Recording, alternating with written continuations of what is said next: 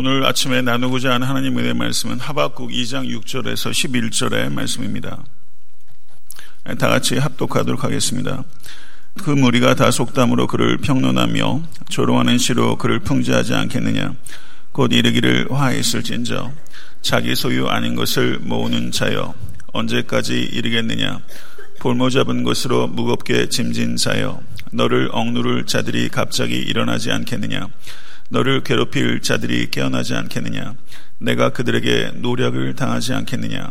내가 여러 나라를 노력하였으므로 그 모든 민족의 남은 자가 너를 노력하리니 이는 내가 사람의 피를 흘렸으며 또 땅과 성읍과 그 안의 모든 주민에게 강포를 행하였음이니라. 재앙을 피하기 위하여 높은 데 기들이려 하며 자기 집을 위하여 부당한 이익을 취하는 자에게 화 있을진저 내가 많은 민족을 멸한 것이 내 집에 욕을 부르며 내 영혼에게 죄를 범하게 하는 것이 되었도다. 담에서 돌이 부르짖고 집에서 들보가 응하리로다. 아멘. 2장 5절을 제가 빠뜨렸는데요. 2장 5절도 같이 한번 읽겠습니다. 그는 술을 즐기며 거짓되고 교만하여 가만히 있지 아니하고 수울처럼 자기의 욕심을 넓히며 또 그는 사망 같아서 족한 줄을 모르고 자기에게로 여러 나라를 모으며 여러 백성을 모으나니. 아멘. 네, 우리 전우자 앞분 둘러보시면서 좋은 아침입니다. 좀 밝게 좀 인사하시죠.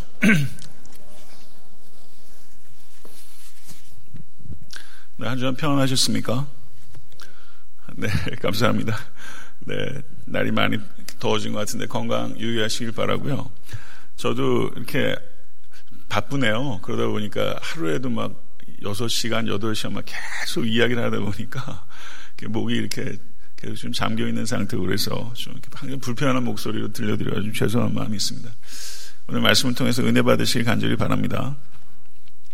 하박국서 2장 5절에서 20절의 그 내용, 제가 지난주 주부에는 오늘 강의하기를 2장 5절부터 20절까지 강의하기로 제가 이렇게 썼습니다만은 실제 설교를 준비하는 과정에서 어, 그 내용이 지나치게 많다라든가 지나치게 좁으면 제가 범위를 좀 느리기도 하고 줄이기도 합니다. 그 정도는 좀 양해해 주시길 바라고요.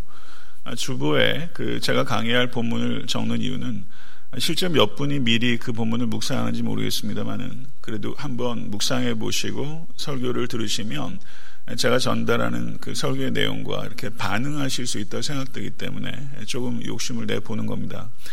그래서 뭐 다른 교육자들도 그 해당 본문 적는 것으로 알고 있는데요. 모쪼록 그 말씀 한번 묵상해 보시고 적어도 그날 새벽 예배 나오지 못하시더라도 그 말씀 한번 각자 삶 속에서 한번 생각해 보시면 유익이 있을 것이라고 생각합니다.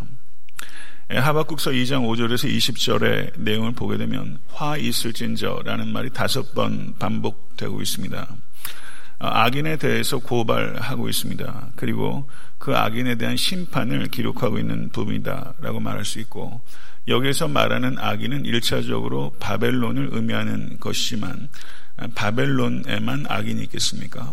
예, 하나님을 대적하고 하나님의 법을 반역하는 모든 악인들에 대한 고발과 심판이 기록되어 있다. 이렇게 볼 수 있을 것입니다. 5절의 말씀을 보시게 되면 악인의 특징을 두 가지로 묘사하고 있습니다. 첫 번째는 악인은 술에 취한 사람과 같다. 두 번째는 악인은 스월과 사망과 비슷하다. 이렇게 두 가지로 악인을 묘사하고 있는 것을 볼 수 있습니다. 5절의 말씀을 보시게 되면요. 그는 술을 즐기며 거짓되고 교만하여 가만히 있지 아니하고 스월처럼 자기의 욕심을 넓히며 또 그는 사망 같아서 족한 줄을 모르고 자기에게로 여러 나라를 모으며 여러 백성을 모으나니 이렇게 말하고 있습니다. 술에 취하게 되면 몇 가지 증상들이 나타납니다. 술을, 술을 즐기는 사람들은 거짓되기가 쉽고, 그 다음에 교만해지게 되고, 가만히 있지 않습니다. 맞습니까? 술에 취한 사람 가만히 있지 않습니다. 마셔도 마셔도 어, 끝이 없이 들이키게 되고 계속 찾는 그런 경향성을 가지고 있다 이렇게 볼 수 있습니다.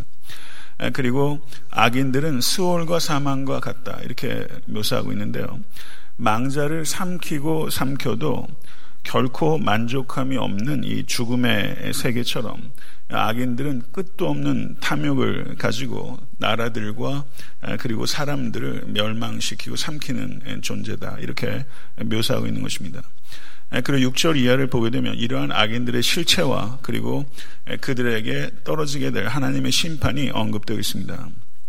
6절의 아, 말씀을 한번 보시죠. 6절을 보시게 되면 그 무리가 다 속담으로 그를 평론하며 조롱하는 시로 그를 풍자하지 않겠느냐 이렇게 말하고 있습니다.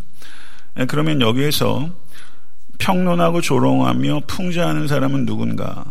이 무리는 누군가? 이 무리는 바벨론에 의해서 여러 나라에서 잡혀온 약한 사람들이다. 이렇게 볼 수 있습니다. 그러므로 6절 이하에 기록되어 있는 이 노래는 바벨론에게 짓밟히는 약소국의 약자들의 노래다. 이렇게 볼 수 있습니다. 약소국의 약자들의 노래다. 이 약자들의 노래는 다섯 가지 화를 포함하고 있는데요. 이 바벨론의 죄악상과 죄악상에 대한 언급들이 첫 번째 화의 말씀과 네 번째 화의 말씀 마지막 부분에 기록되어 있습니다. 그 내용은 악은 결코 영원하지 않고 악인은 반드시 심판을 받게 된다라는 것입니다. 악은 결코 영원하지 않고 악인은 반드시 심판을 받게 된다. 믿으십니까? 8절의 말씀을 보시죠. 8절의 말씀을 보시게 되면 어떻게 언급하고 있냐면요. 내가 여러 나라를 노력하였으므로 그 모든 민족의 남은 자가 너를 노력하리니 이는 내가 사람의 피를 흘렸으며 또 땅과 성읍과 그 안에 모든 주민에게 강포를 행하였습니다. 이렇게 바벨론의 죄악상을 고발하고 있습니다. 그리고 17절의 말씀에도 바벨론의 죄악상이 고발되어 있는데요. 거기에 언급된 내용은 이는 내가 레바논의 강포를 행한 것과 짐승을 죽인 것, 곧 사람의 피를 흘리며 땅과 성읍과 그 안에 모든 주민에게 강포를 행한 것이 내게로 돌아오리라. 아, 이렇게 두 군데 바벨론의 죄악성 고발을 하고 있습니다. 첫 번째 화로 들어가도록 하겠습니다. 첫 번째 화는 7절의 말씀을 보시죠. 6절의 말씀. 화 있을진저 그 부분부터 한번 보시죠. 화 있을진저 자기 소유 아닌 것을 모으는 자여 언제까지 이르겠느냐 볼모 잡은 것으로 무겁게 짐진 자여 이렇게 말하고 있습니다. 자기 소유 아닌 것을 모으는 자가 악인이고 그리고 볼모 잡은 것으로 무겁게 짐진 자가 악인이다 이렇게 말하고 있습니다. 지금 악인을 묘사하면서 가장 중요하게 다루는 것이 경제 윤리라는 것을 우리가 주목해야 됩니다. 이 고대 사회에서 이 악인에게 있어서 가장 중요한 초점 중의 하나가 이 부당한 경제 윤리. 악인들의 특징이 무엇인가? 그것은 끝도 없이 이익을 탐하는 이익을 취리하는 것이 이 악인들의 특징이다. 그리고 그들에게 대해서 화 있을진저 이렇게 말을 하고 있습니다. 자기 소유 아닌 것을 모으는 자가 악인이고 그들에게 화가 있을 것이다. 이 고대 사회에서 이런 정도의 윤리를 이야기하고 있다는 것은 참 대단한 것이고 하나님의 말씀이 얼마나 몰골이 성연해질 만큼 두려운 것인지 모르겠습니다. 이것이 어떻게 바벨론에게만 국한된 일이겠으며 이것이 어찌 남유다에게만 국한된 일이겠습니까? 지금 현대 사회에서도 자기 소유 아닌 것을 모으는 자가 얼마나 많으며 우리들은 과연 이것과 전혀 무관한 삶을 살아가고 있습니까? 볼모 잡은 것으로 무겁게 짐진 자라고 또 표현하고 있습니다. 예, 부당하고 폭력적인 방법으로 담보를 잡고 그것을 통해서 이익을 취하는 자는 화가 있을 것이다. 현대 교회가 현대 강단이 이런 메시지를 증거하고 있습니까? 예, 부당하고 그리고 폭력적인 방법으로 과도한 방법으로 이익을 취하는 것에 대해서 그런 메시지의 강단에서 참 듣기 어렵습니다. 그런데 이런 것들이 바벨론의 문제만이 아니라 바로 우리들의 문제고 한국 사회의 문제고 한국 교회의 문제인 것입니다. 이 예언적인 이 말씀을 우리는 참 뼈아프고 두려운 마음으로 들어야 할 것입니다. 그렇기 때문에 1차적으로는 바벨론의 죄악상을 폭로하고 그것에 대한 하나님의 심판을 경고하고 있지만은 이 바벨론이라는 민족주의적 관점에서 바벨론에 대한 심판과 저주를 언급하고 있다보다는 이것은 악 자체에 대한 고발과 하나님의 심판에 대한 말씀이다. 이렇게 받아들여야 될 것입니다. 7절과 8절의 말씀을 한번 보시죠. 너를 억누를 자들이 갑자기 일어나지 않겠느냐? 너를 괴롭힐 자들이 깨어나지 않겠느냐? 내가 그들에게 노력을 당하지 않겠느냐? 내가 여러 나라를 노력하였으므로 그 모든 민족의 남은 자가 너를 노력하리니 라고 말하면서 질문의 형태를 통해서 훨씬 더 평소문보다 강한 울림을 주는 그런 묘사법을 좀 사용하고 있다 이렇게 볼 수 있을 것입니다. 전세가 반드시 역전될 때가 있을 것이다. 약자들을 벌벌 떨게 했던 강한 악인들이 오히려 약자들로 인해서 벌벌 떨게 되는 전세의 역전이 있을 것이다. 이렇게 말씀하고 있습니다. 성도 여러분, 성경에 이렇게 전세가 역전될 것이다 라는 가르침이 성경 곳곳에 있습니다. 가령 사무엘상 2장 8절을 보게 되면 가난한 자를 진토에서 일으키시며 빈궁한 자를 걸음더미에서 올리사 귀족들과 함께 앉게 하시며 영광의 자리를 차지하게 하시는도다. 땅의 기둥들은 여호와의 것이라 여호와께서 세계를 그것들 위에 세우셨도다. 이렇게 노래했습니다. 이것은 잘 아시는 대로 한나의 노래입니다. 그리고 이 한나의 노래와 비교가 될 수 있는 또 다른 여인의 노래가 있는데 그것은 누가복음 1장 51절에서 53절에 기록되어 있는 마리아의 노래입니다. 누가복음 1장 51절에서 53절입니다. 그 내용을 보시죠.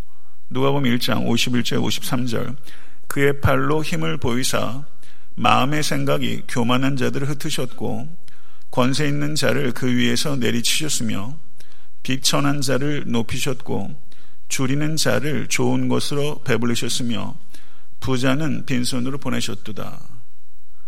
아, 이렇게 노래하고 있습니다. 이것도 역시 전세의 역전이 일어나게 될 것이다. 라는 노래인 것입니다. 마리아의 노래는 하나님께서 이스라엘 역사 가운데 행하신 여섯 가지 행동들을 기록하고 있습니다. 이 행동을 우리 주 예수 그리스도께서 이 땅에서 행하시러 오신 것입니다. 그리고 이 행동은 그리스도께서 하셨던 행동인 동시에 그리스도의 몸인 교회에게 요청하는 행동입니다. 이 행동은 듣다 보면 참 파격적이다 못해 혁명적이기까지 하게 들리는 요청이라고 할 수 있습니다. 성도 여러분, 여러분과 저에게도 그리고 현대 많은 교회도 안전지대에 안주하려고 하는 강한 속성이 있습니다. 그리고 공동체가 안주하려고 합니다. 그러나 이 마리아의 노래를 통해서 우리가 그리스도의 몸인 교회에 요청되는 윤리가 무엇인지에 대해서 우리는 기억해야 될 것입니다. 교회는 하나님을 본받아 하는 공동체입니다. 그리고 교회는 비천한 자를 높이며 줄이는 자에게 좋은 것을 주는 공동체가 되어야 되는 것입니다. 모쪼록 여러분의 개인의 삶과 에탄한테 섬기는 교회도 그와 같이 하나님의 손이 돼서 하나님의 행동을 알 수 있게 되기를 간절히 바랍니다. 예수 그리스도께서도 복음에 대해서 설명하시면서 가난한 자에게 복음을 전하게 하시려고 내게 기름을 부으시고 나를 보내사 포로된 자에게 자유를 눈먼 자에게 다시 보게 함을 전파하며 눌린 자를 자유롭게 하고 주의 은혜 해를 전파하게 하려 하심이라. 누가복음 2장 18절에서 19절에서 말씀하고 있습니다. 복음은 천국에만 해당되는 것이 아닙니다. 천국이 이 땅에 임한 것입니다. 그리고 그 일을 선포하는 것이 그리스도인이고 그렇기 때문에 복음은 단순하게 천국에만 관계되는 것이 아니라 이 땅에 관계되는 것이고 이 땅을 변화시키는 것이 복음입니다. 그래서 마틴 루터킹 목사가 이런 말을 했습니다. 인간의 영혼에만 관심을 갖고 뒷골목에 전혀 관심을 갖지 않는 기독교, 그리고 그들을 질식시키는 경제적 악조건과 약자로 만드는 사회적 악조건에 관심을 두지 않는 기독교는 철저하게 무의미합니다. 아, 이렇게 이야기를 했습니다. 이거는 어떤 radical한 개인의 세계관을 반영하는 것이 아니라 오늘 하박국서에서 나오는 성경적 세계관, 성경적 윤리관을 정확하게 묘사하고 있는 것입니다. 듣기 싫어도, 듣기 힘들어도 들어야 되는 하나님의 말씀이라고 생각됩니다. 세상 도처에 불의가 가득하고 그리고 굶주린 사람들이 많이 있습니다. 그들에 대한 기도와 책임을 부인하는 기독교. 아, 도대체 어떤 기독교입니까? 그것은 신학자들이 얘기할 때 이단과 다를 바 없다. 이렇게 이야기를 하고 있습니다. 이런 폐해가 많이 있습니다. 모쪼록 개인의 영혼의 구령뿐만 아니라 사회 정의와 그리고 윤리에 대해서도 우리 각자 삶의 자리에서 주어진 분량껏 성실하게 살아가는 여러분과 저 그리고 에트한테 섬기는 교회가 될 수 있게 되기를 바랍니다. 9절과 10절의 말씀을 보시죠. 9절과 10절의 말씀을 보시게 되면 두 번째 화에 대해서 선포하고 있습니다. 같이 한번 읽어보겠습니다. 재앙을 피하기 위하여 높은 데 깃들이려 하며 자기 집을 위하여 부당한 이익을 취하는 자에게 화 있을진저 내가 많은 민족을 멸한 것이 내 집에 욕을 부르며 내 영혼에게 죄를 범하게 하는 것이 되었도다. 이렇게 말씀하고 있습니다. 저는 그 특별히 예언서의 말씀을 들으면서 마치 오늘자 신문 사설을 읽는 것과 같은 느낌이 들 정도로 이것이 바로 우리의 현실이다. 이렇게 느껴집니다. 여기에 보게 되면요. 재앙을 피하기 위해서 높은 데 깃들이려 하며 자기 집을 위해서 부당한 이익을 취하는 자라고 이야기를 하고 있습니다. 악인들은 어떻게 생각하냐면요. 돈이 있으면 재앙조차 피할 수 있다라고 생각합니다. 달리 말하면 돈만 있으면 어떤 어려움도 피할 수 있다라고 생각하는 것입니다. 높은 곳에 깃들이게 되면 피할 수 있다고 생각하는 것입니다. 돈이면 다 만사 해결된다는 것이죠. 이런 의식이 있다는 것입니다. 우리에게도 이런 의식이 다소간에 있습니다. 여기서 재앙이라고 재앙을 피하기 위하여 높은 데 깃들이려 하여 자기 집을 위하여 부당한 재앙과 여기에 부당한 이익의 이 부당한이 원어적으로는 같은 어원을 갖고 있습니다. 달리 말하면 악을 피하기 위하여 악을 행하는 자에게 화가 있을진저 이렇게 이야기를 하고 있다는 것입니다. 부당한 이익을 위해서 높은 데 깃들이려고 하는 자들의 행동은 사람의 눈을 잠시 피할 수 있을지 몰라도 그것은 반드시 숨길 수 없이 드러나게 된다. 이렇게 이야기하고 있는 것입니다. 그래서 11절을 보시면요. 11절 말씀 한번 보세요. 담에서 돌이 부르짖고 집에서 들보가 응답하리로다. 저도 이것을 설교를 이 본문을 할 기회가 없었죠. 저도 이런 본문을 강의를 하기 때문에 이런 본문을 깊숙이 들여다보게 되는 것이지. 저도 통독을 하면서 이 부분을 많이 읽었지만 이 부분을 주의 깊게 의미를 묵상하고 그리고 찾아낸 적이 없습니다. 설교를 하고 연구를 하면서 깨닫게 되는 것이죠. 담에서 돌이 부르짖고 집에서 들보가 응답하리로다. 약자를 희생시키면서 높은 곳에 건축한 자들의 석재와 목재가 부르짖게 될 것이다. 여기에서 나무와 돌은 무엇을 가리키는가? 아무도 보지 않는 것을 목격하는 증인이 있다. 이렇게 얘기하는 것이고, 그리고 그것이 반드시 드러나게 될 때가 있다. 이렇게 말을 하고 있는 것입니다. 아무도 보지 않는 곳에서 부당한 이익을 위해서 그리고 과도한 폭력을 사용해서 얻은 취리하는 모든 것들이 드러나게 될 때가 있을 것이다. 이렇게 말하면서 그들에 대한 화를 선포하고 있는 말씀입니다. 말씀을 맺겠습니다. 오늘 말씀은 참 두려운 말씀입니다. 복음주의자들이 흔히 얘기하는 것이 흡연이나 음주나 방탕함이나 정욕과 같은 문제들입니다. 우리가 예수를 믿으면서 이와 같은 개인적 차원의 윤리의 면에 있어서 우리는 분명히 달라져야 합니다.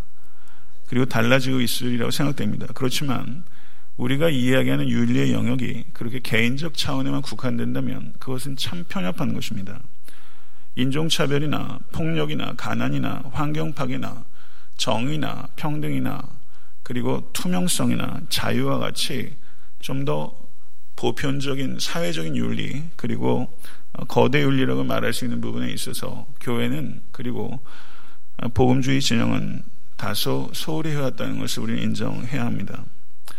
성도 여러분, 교회의 관심은 종교적인 면에만 국한되는 것이 아니라 삶 전체에 관계되는 것이라는 것을 잊지 않으실 수 있게 되기를 간절히 바랍니다.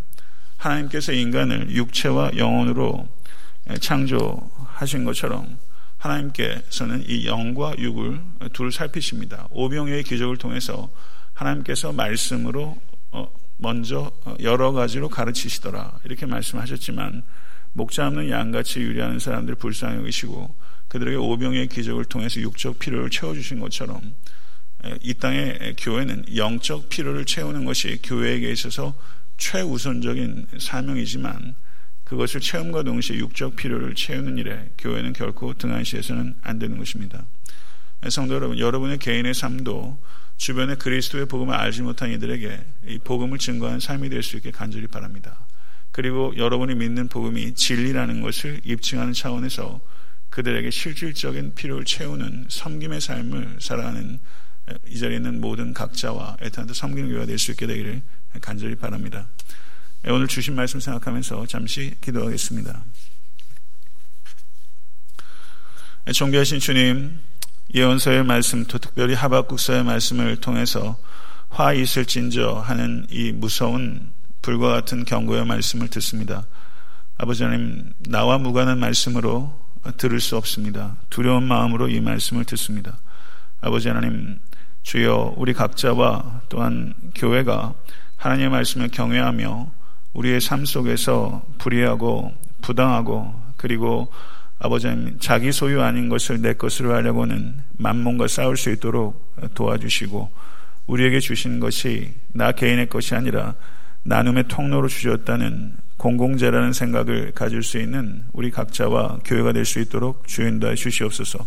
애타한테 섬기는 교회를 이만큼 성장시켜 주시고 어, 선교와 구제와 봉사하는 일에 교회가 힘을 다할 수 있도록 인도해 주시니 감사합니다. 아버지는 그렇지만 그걸로 인해서 자고하지 않도록 도와주시고 우리가 더욱더 내 소유의 양을 줄일 수 있도록 하나님 도와주셔서 더욱더 적극적인 나눔의 삶을 살아가며 또한 개인적 자원뿐만 아니라 불의한 것에 대해서 아버지 하나님 분노하며 또한 합리적으로 그리고 영적으로 아버지 하나님 정의를 실천하는 일들에 우리 개인과 교회와 아버지 하나님 사용될 수 있도록 주연도해 주시옵소서. 특별히 대한민국의 새로운 정권이 바뀌었습니다. 많은 우려와 기대가 겹치고 있습니다. 하나님 그 나라를 여겨 주셔서 특별히 아버지 하나님 여야를 떠나 믿는 자들이 깨어날 수 있도록 도와주시고 교회가 연합할 수 있도록 인도해 주시며 아버지 하나님 대한민국을 주님의 주권 가운데 붙잡아 주셔서 전쟁의 모든 위험과 또한 세상에 가득한 부패와 불의로부터 건져 주시고 아버지 떳떳하고 자랑스러운 나라가 될 수 있도록 인도해 주시고 그와 같은 일들을 감당하는데 교회가 쓰임 받을 수 있도록 한국 교회가 정결해지고 회복될 수 있도록 인도해 주시옵소서. 이민 교회로서 지금 이 자리에서 우리가 해야 될 것이 무엇인지를 생각하고 기도하며 아버지 하나님 경건하게 살되 아버지 하나님 또한 책임 있게 살아갈 수 있도록 우리 각자와 교회를 주님 인도하여 주시옵소서. 특별히 간구하는 것은 우리 사랑하는 지체들 가운데 위중한 병 가운데 있는 지체들을 주님 주님의 장중에 붙잡고 계심을 믿습니다. 낭망치 않게 하시고 오랜 투병 기간 동안에 지칠 때그 10년 가운데 세임 주시고 하나님의 영으로 아버지 임하여 주시고 주님의 지극히 크신 권능으로 회복시켜 주시옵소서. 아버지 하나님 그와 같은 치유의 역사들이 우리의 삶 가운데 경험되고 아버지 하나님 하나님의 이름이 높여지기를 간절히 소원합니다. 아버지 또한 교회학교 여름 성경학교를 앞두고 있고 아버지 또한 단기 선교의 계획들이 있나이다. 여름에 있을 모든 사역들 가운데 아버지 하나님 안전하게 하시고 또한 기도하며 준비하여 하나님의 이름이 높여지며 문 영혼들이 예수께로 돌아오며 하나님의 이름이 나타나는 귀한 사역들이 될 수 있도록 인도해 주시옵소서. 예수 그리스도 이름으로 간절히 기도드렸사옵나이다. 아멘.